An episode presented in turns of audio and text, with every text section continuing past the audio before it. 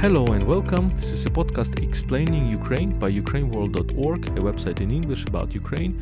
My name is Volodymyr Yermolenko. I'm editor in chief of ukraineworld.org and analytics director at Internews Ukraine. Today we will talk about Crimea, not only about Crimea's occupation by Russia in 2014, but also about a longer history, a history of Stalin's brutal deportation of Crimean Tatars in 1944, a history of Russian colonialism, of erasing the memory and displacement of people, a history of Ukrainian Crimean Tatar relations, and a history of cultural solidarity and intercultural memory. My guest is Rory Finnin, Director of Ukrainian Studies Program at the University of Cambridge. My guest today is Rory Finnin, who is Associate Professor at the University of Cambridge and Director of Ukrainian Studies Program at the University of Cambridge. He is preparing a book which is called Blood of Others Stalin's Crimean Atrocity and the Politics of Solidarity, which is set to be published next year at the University of Toronto Press.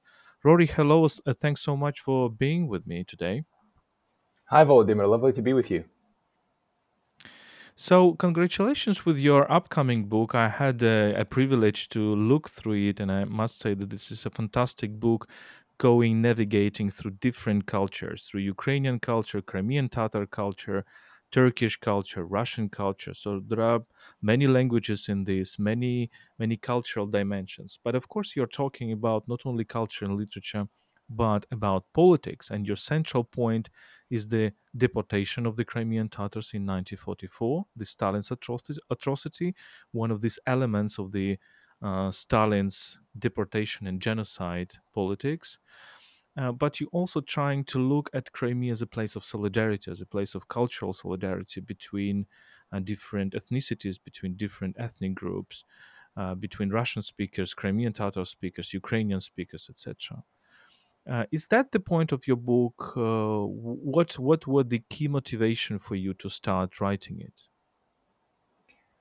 Well, this is a project that I wasn't looking for, but I think looked for me in a sense because it came out of experiences in different libraries in Ukraine, in Turkey, when I'd be looking for certain texts, certain passages, but then I'd always bump into something else. And those things were these passages in Ukrainian language literature, Russian language literature, Turkish language literature, expressions of mutual identification or solidarity with the Crimean Tatars, particularly given their dispossession uh, in 1944 by Stalin, that brutal de- deportation that you mentioned at the outset. So I was always fascinated as someone who studies literature and culture with the question what are these literary texts doing? Uh, what are they trying to do out in the real world? Why not simply, instead of writing a poem or a short story with implicit, hidden references to this event, why not write an open letter or a petition, a manifesto? And this, of course, happens later in Soviet uh, samizdat, samvidav culture. But first, it's literary texts that are doing this. So I was really fascinated with that question. And then, as you say, the question of solidarity across these different linguistic, cultural, religious groups.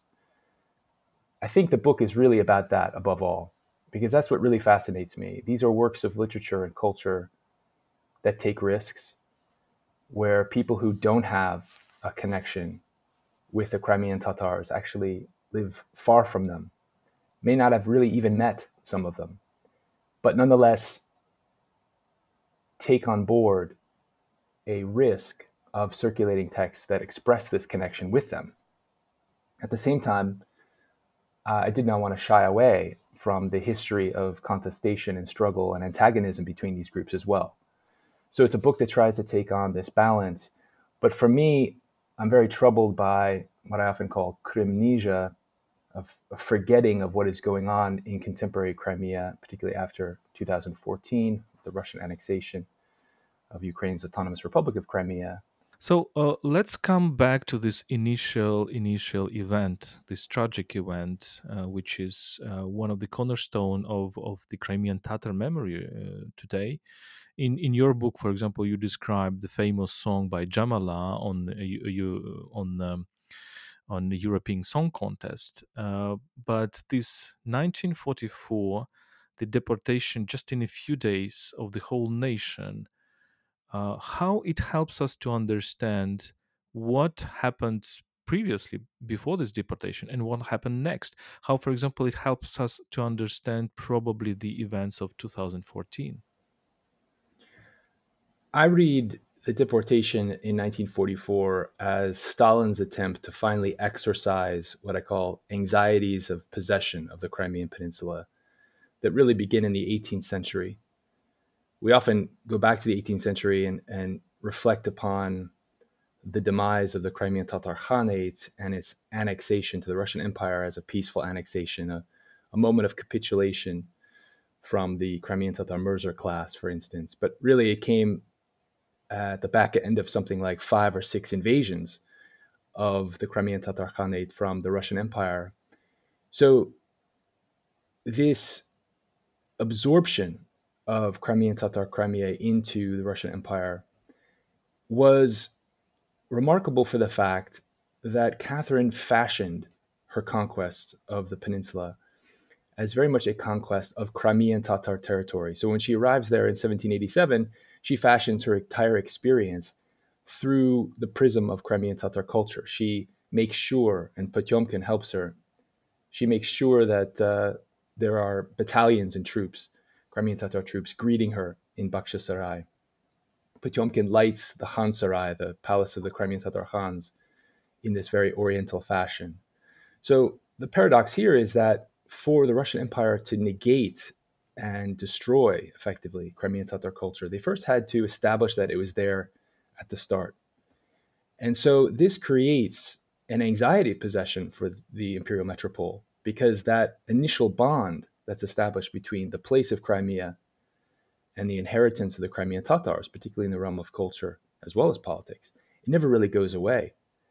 So in the 19th century, we see the Crimean Tatars fleeing uh, their homeland due to oppressions at the hands of Russian imperial authorities. They leave what they call the Yeshil Ada, the green island of Crimea, for the Ak Toprak of the Ottoman Empire. This displacement is ongoing, particularly after the Crimean War, when it gets worse, when the Crimean Tatars are blamed and scapegoated for not the first time uh, as traitors to the imperial center. So, really, by the time 1944 comes around, we see Stalin, of course, thinking ahead to potential military conflict with Turkey over control of the, the Straits, and therefore expelling all these indigenous peoples from the periphery uh, of the, the, Soviet Union, from Crimea in particular. The Crimean Tatars are, are perhaps foremost, among the deported peoples at this time. We see the same thing happen to the Chechen people. I think that anxiety uh, of possession never really goes away. It gets worse, in fact, it gets exacerbated by this deportation event. It really secures a kind of territorial nationalism amongst Crimean Tatar activists, where the homeland, the Vatan, the Crimean Vatan, becomes cherished, mourned, constantly rem- remembered. And at the same time, in the Soviet Union, as I point out in the book, it becomes emblematic of a rot at the center of Soviet society that a lot of Ukrainian and Russian dissidents, what we often call in the West dissidents, but that word is obviously very contested uh, among dissident figures in the Soviet Union at this time. So, this, again, this attempt to eviscerate and destroy the Crimean Tatar people, and not only that, Volodymyr, also to destroy the idea that they existed in the first place. This is what I call discursive cleansing. So references to their uh, unique toponyms, their town names, their village names, their own history, their ruins, their cemeteries. These are destroyed. The discursive traces of the Crimean Tatars are removed. Once again, testifying to this anxiety possession, uh, a violent epistemic um, attempt to erase an entire people from a very key territory in the Soviet imagination, as you know. And then on top of it, we have this project of, of what's called settler colonialism. And this is something I, I really regret we never really focused on in the context of the study of Crimea, particularly from 1991 to 2014. That is, settler colonialism is a project by which the empire displaces and replaces, let's say, the native population, where to get in the way, all the native has to do is stay at home. So, in the case of Crimea and the Crimean Tatars after 1944, we have thousands, tens of thousands of citizens of Soviet Russia, Soviet Ukraine, coming and taking Crimean Tatar homes, being given Crimean Tatar homes by the state. Um, this complete displacement and then replacement of the Crimean Tatar population has left a deep scar that we've never really acknowledged. We tended to read Soviet uh, and post-Soviet Crimean politics as a contestation between different ethnic groups. Crimean Tatars form central among these these groups, but we never really took on board this history of colonization in a serious sense. We never talked about issues of truth and reconciliation co- uh, commissions, uh, electoral quotas, uh, reparations. None of these things really entered our discourse in any meaningful way. And they were needed to call attention to this deep colonial history, which has really affected everyone uh, and really, I think, dispersed these anxieties of possession such that the 2014 Crimean annexation had to be accompanied with all these chauvinistic assertions Krim nash, Crimea is ours. You know, if you really belong in a place, you don't need to attest to it all the time. But I think this type of meme testifies to a deep anxiety over possession of the Crimean Peninsula that's not going to go away. And we need to keep our focus on Crimea in this regional context, um, particularly given everything that's going on right now.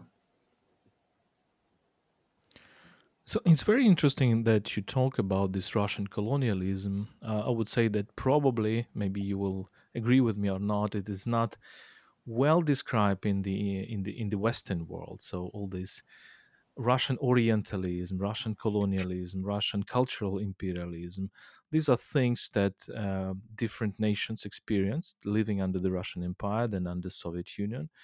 And when you're describing this displacement or replacement, it's it's of course led to the situation of 2014 when when there are groups in Crimea, the, the majority of people, or not the majority of people, who are greeting the Russian annexation because because basically of ethnic cleansing, of deportations, of replacement of, of population, which happened during Soviet time and which continues after the occupation, after the annexation of Crimea.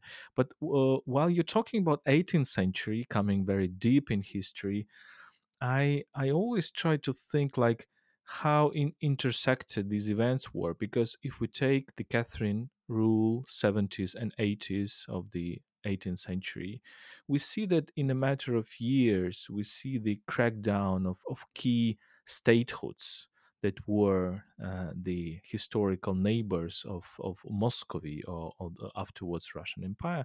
What I mean is Rzeczpospolita, uh, the first the first partitions of Poland.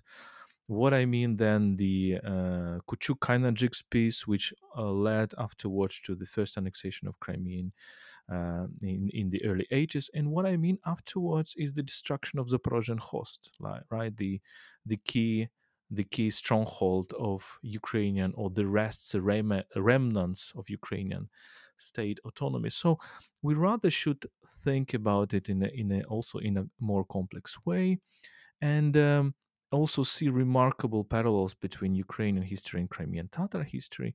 And it's interesting that, for example, while in the 19th, early 19th century, lots of Ukrainian romantics were like Slavophiles who were considering that, well, Turks and Muslims and Turks and Crimean Tatars are their major enemies, how it has been changing gradually to the end of the 19th century, to the early 20th century, and maybe because of this understanding of the of the colonialism, Russian colonialism, uh, we see this remarkable, you know, uh, friendship right now be- between Ukrainian identity and Crimean Tatar identity. So you're trying to trace these relations, Ukrainian Crimean Tatar relations, from, from through different poets and writers, from uh, Boris Chichibabin, Russian-speaking Kharkiv poet, uh, to Lesya Ukrainka, Ukrainian speaking, our classic of Ukrainian literature, to to filmmakers like Sentsov or like Oles Sanin. So these uh, these solidarity is very important to you. Why? Well, right now, it to me speaks to a remarkable relationship in which a small Sunni Muslim people are actively inflecting and shaping a civic conception of Ukrainian nationalism that is, of course, the predominant mode of, of belonging in Ukraine today. I think that has a lot of implications for us, not only in the sphere of Ukrainian studies, but certainly in the study of, of um, uh, global Islam itself. I think we've been missing a lot of the important messages behind this relationship. And I, I, of course, don't want to reduce Ukrainians and Crimean Tatars here to monoliths. We're talking about very diverse peoples. But we can see a kind of mainstream Crimean Tatar Ukrainian solidarity in civil society. And you're absolutely right to point to this these stories, these discourses of mutual antagonism, because they're very powerful. That is, in Ukrainian cultural discourse, as you mentioned, particularly in the 16th, 17th centuries, you have stories of Crimean Tatar slave raids on Ukrainian homes. In Crimean Tatar discourse, you have stories of Ukrainians actively participating in the dispossession of the Crimean Tatars in the 19th, 20th centuries. What really fascinates me is this defiance of gravity, as it were, how writers and literary figures decide to focus on this past of alliance and cooperation to discard these narratives of mutual antagonism and to choose something new. And in choosing something new, the discussion becomes what does it mean to be at home in Ukraine? What kind of home is Ukraine? Right now, we see in Ukrainian writing about Crimean, Crimean Tatars, and conversely, Crimean Tatar language writing about Ukraine, we have these remarkable meditations on what it means to be at home at a time of chaos and threat what it means to be at home when your home is taken from you or when your home is invaded. And this mutual reflection is allowing Crimean Tatars and Ukrainians to consider what it means to be at home and how to fashion Ukraine as a homeland of homelands in the plural. That's extremely fascinating to me. And I think the major transition in this cultural discussion occurs with people like Lesya Ukrainka or Aghatangel Krymsky or Mikhailo Kotyubinsky at the turn of the 20th century.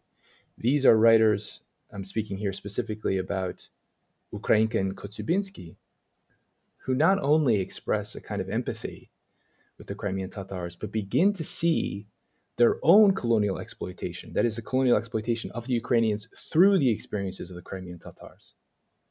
So Lesya Ukrainka, in her poetry, reflects upon the lost political sovereignty of the Crimean Tatars and speaks of it in this lyrical sense as something lost that she can identify with. But in her prose, she goes even deeper. There's a story called At the Seaside, Nad Morem. It's a remarkable work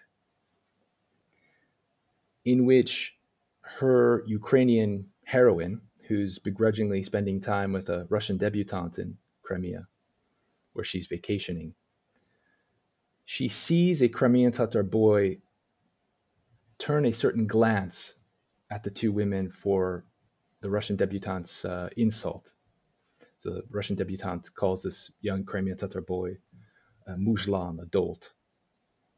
And in casting this gaze, this response to the insult, the Crimean Tatar boy uh, in Ukrainka's representation um, looks darkly at this colonial relationship.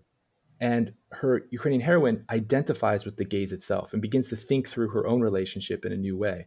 This is a kind of metaphor for a project by which Ukrainians begin to read their own colonial relationship with the center through the experiences of the Crimean Tatars. And this becomes something consistently done throughout the 20th century. Kotyubinsky is another good example.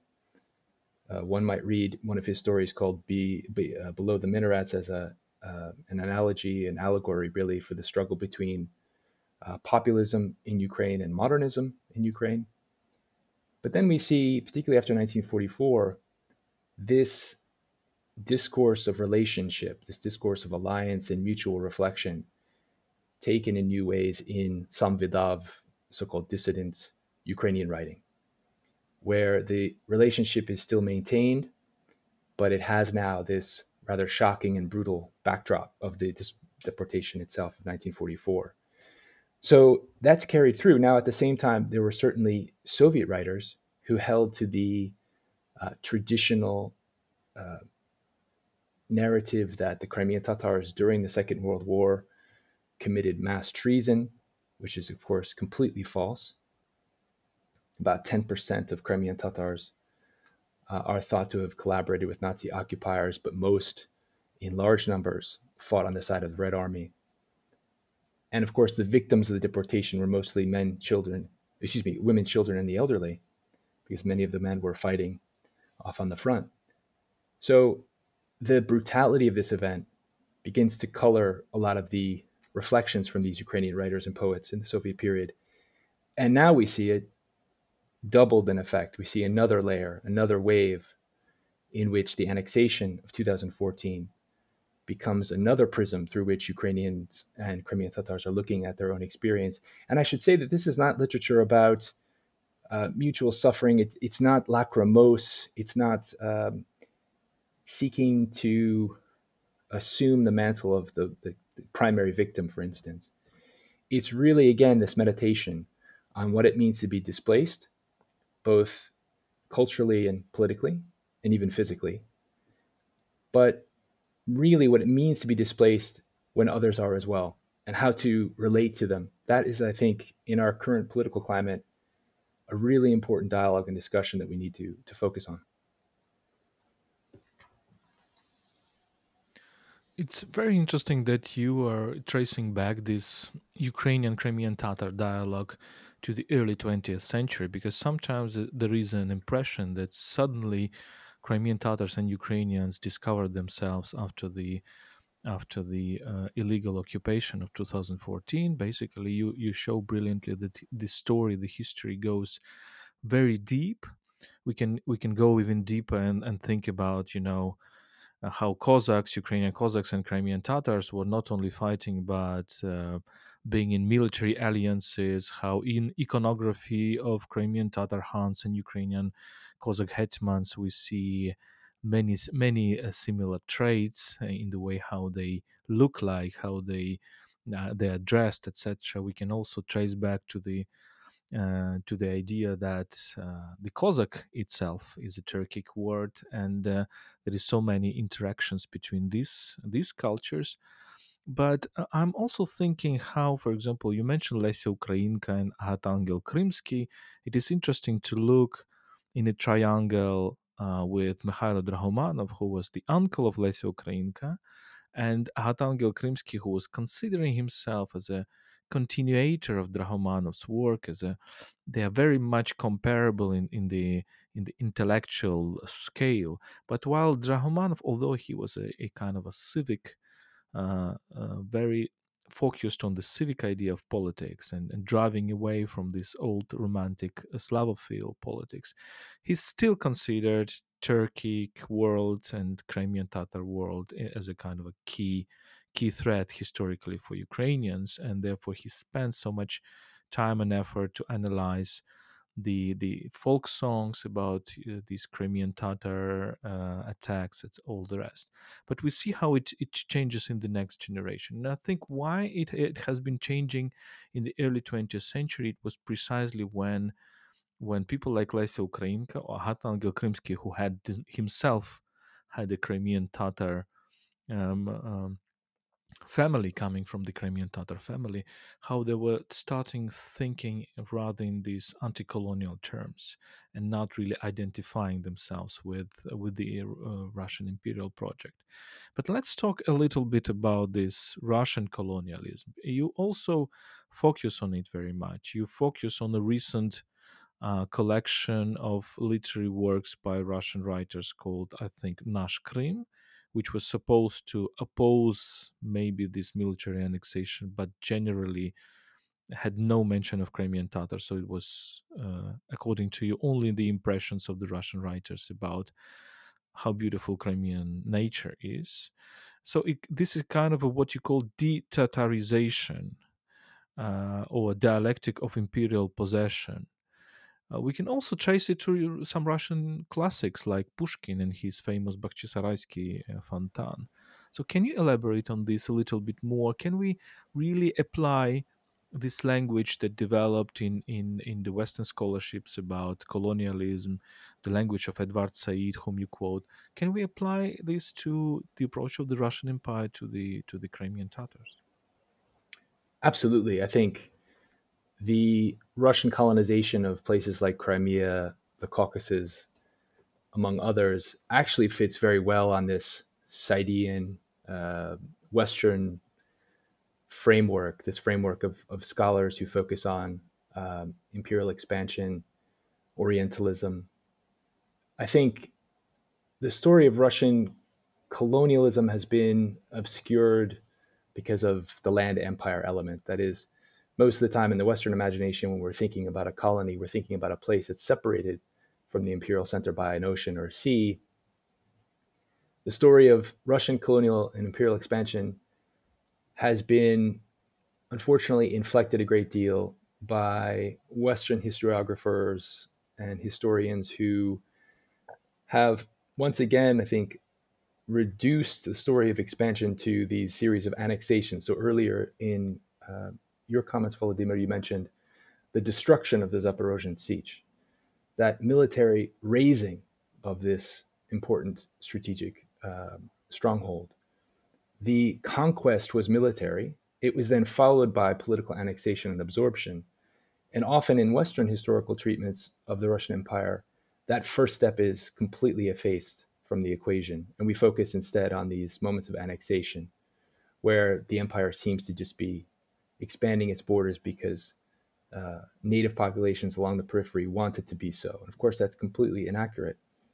So, one part of this is, of course, acknowledging that military conquest preceded these moments and to focus on those moments of military conquest. The other thing is, of course, to contest what is now, I think, considered uh, internal colonialism, or at least the, the frame of internal colonialism, which is another way of looking uh, at the Russian Empire and uh, its expansion.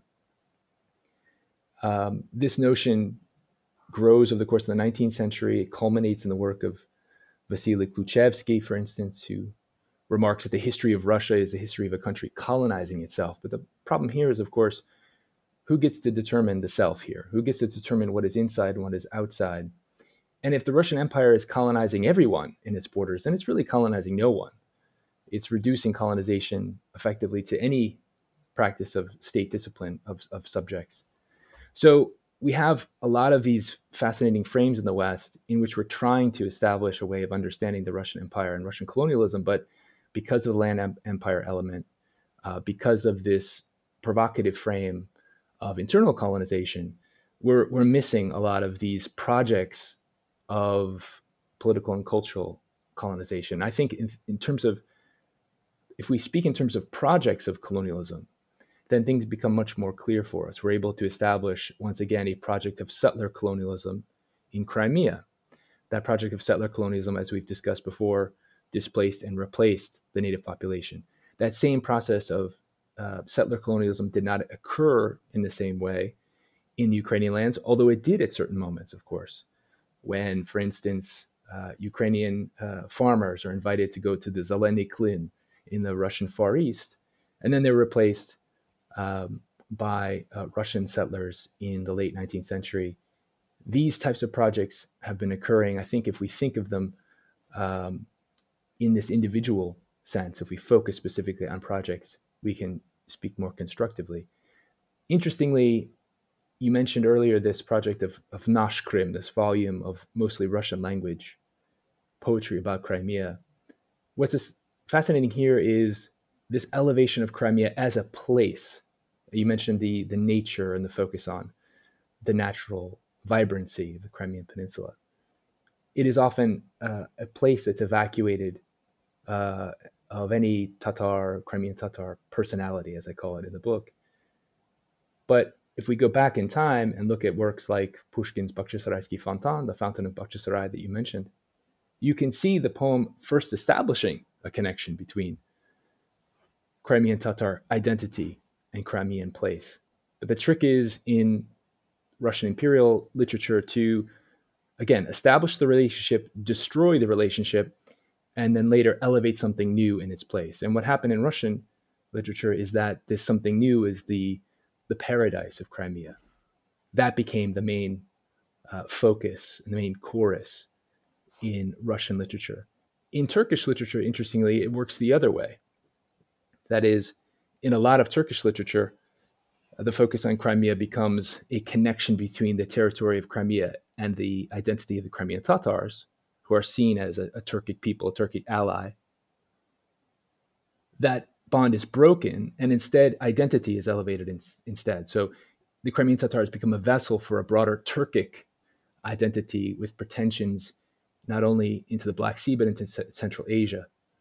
So this is a dynamic I think we can trace in a lot of imperial literatures but we first have to establish the the nature of the dialectic, how it first establishes a bond between territory and the culture of the native, destroys it, and then puts something new in its stead. So today we're seeing, once again, in Russian literature, this conventional treatment, not of Crimea as a place with an identity that goes beyond the Soviet frame, but rather something that is embracing and celebrating the natural world, the flora and fauna of Crimea. That becomes the main um, the main thing Crimea becomes known for. And uh, writers like uh, Andrei Kurkov call this a kind of um, souvenir literature, uh, a way of portraying an entire territory with a deep multi ethnic cultural heritage as a, a, kind of zoo that we go to visit. Yes, indeed. And um, we are unfortunately experiencing this erasing of, of history and what you call amnesia or crimnesia, right? In, um, in as also as a political gesture, as a political uh, political move. Let's turn. Let, let's talk about the Crimean Tatar culture itself, because you quote so many Crimean Tatar writers, poets. Maybe there are some some some of your favorite. Maybe there is something you you wanted to share with the English speaking audience who is not necessarily reading in Crimean Tatars and of course, uh, Ukrainians are also not necessarily reading in Crimean Tatar language. What do you think are really remarkable? That's such a great question. And first, I have to say, you mentioned Ukrainians uh, reading Crimean Tatar. There have been a, a, lot of really remarkable projects to um, promote Crimean Tatar language learning among uh, the Ukrainian population. One of the projects is run out of the Crimean House in Kiev, Krymsky Dim. And they have a terrific contest actually every year now, an annual competition um, under the title Krymsky Injir, uh, Crimean Fig, which promotes new writing in the Ukrainian language and Crimean Tatar language about Crimea, the experiences of Crimea, as well as translations between the languages. So we're beginning to see uh, much more cultural interaction meaningful translations, much more language learning. I don't want to oversell, of course, how many Ukrainians are learning Crimean Tatars, but the very fact that the language is making inroads is really quite astonishing and an encouraging thing to see. As far as Crimean Tatar literature, I, I spent years trying to read a lot uh, of this um, cultural inheritance. I found myself through the Russian, Ukrainian, and Turkish frames discussing it often, but then realizing I didn't have much to say about the the canon uh, of Crimean Tatar works themselves. So that has been a remarkable journey uh, over the past number of years. And I have to say, there are so many wonderful choices. For me, I think in poetry, I gravitate mostly to where I find myself in great admiration for a man named Hassan Chergeyev. He was uh, a Simferopol based teacher who, for instance, in 1909 wrote a satirical work called Listen to What the Dead Man Says. Um, he didn't publish it with his, his name, he did publish it at his, at his own expense. And in the satirical work, he plays with the genre of the grotesque. And we all remember the genre of the grotesque as one that features a reality that is estranged by zombies, monsters, uncanny people. What Chergeyev does in this poem is he flips the script. And instead, we have a man who's brought from the dead, so the undead, who is estranged by the reality of Crimea in 1909. That is, he's uh, brought back from the dead. He walks around uh, Crimea. He's horrified by what he sees. He's horrified by the loss of Crimean Tatar culture. Um, speaking in a vein, actually, that Shevchenko, uh, in his works, particularly of 1843, 1845, and 1846, the so-called Trelita period, a similar kind of discourse of shock at what's happened to one's homeland after uh, an absence. And so this figure in Chergeyev's poem buries himself back in the grave. It, it's a remarkable work of satire. So much of his poetry is attuned to this type of political reflection. He's very creative. And then I suppose in prose, it has to be the En Parlak Yıldız, the brightest star of Crimean Tatar uh, prose, uh, Shamil Alyadin, who actually is widely available now in, in, Ukrainian translation.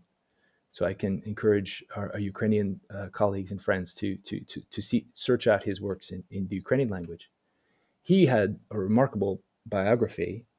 Uh, as a young soldier in the Red Army, for instance, he was stationed in Starokonstantinov.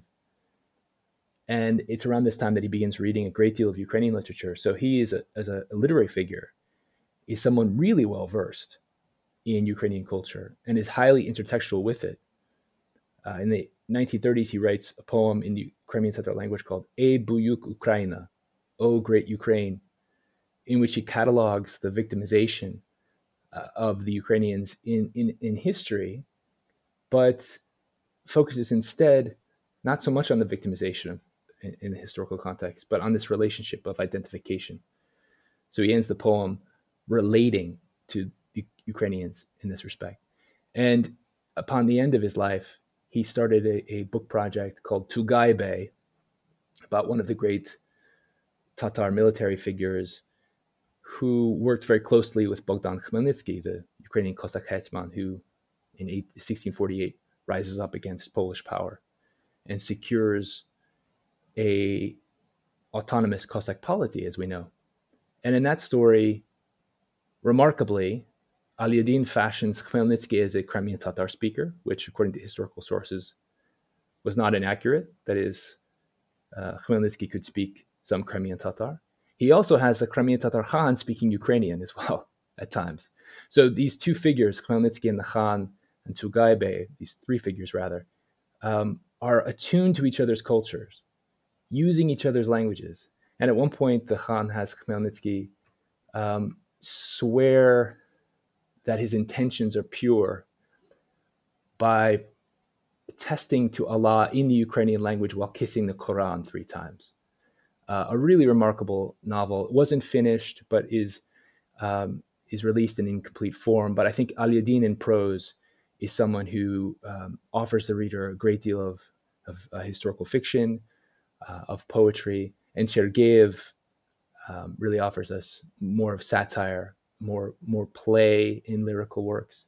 And then there are wonderful poets like Serhiy Klokche in Crimea today, who is a wonderful uh, Crimean Tatar poet and translator from Ukrainian, in fact, and has translated some of the works of Serhiy Zhadan.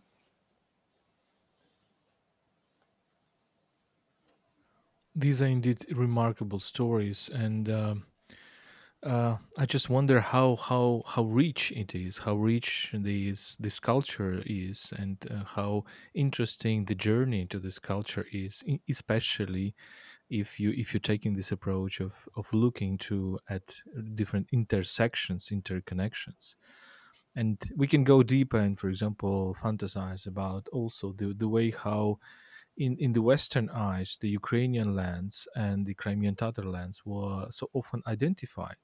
And when, for example, this the famous legend of Mazeppa, who is who appears, the young Mazeppa, who appears in Voltaire and then comes to Byron, etc., closer to the end of the 19th century in the European literature, uh, is remarkably identified with Crimean Tatar lands. And when Mazeppa is presented as a Crimean Khan rather than Ukrainian hetman, and um, this also shows how how interesting these interconnections is, and uh, in many ways, as we talked with you, how Ukrainian story and Crimean Tatar story are are interconnected.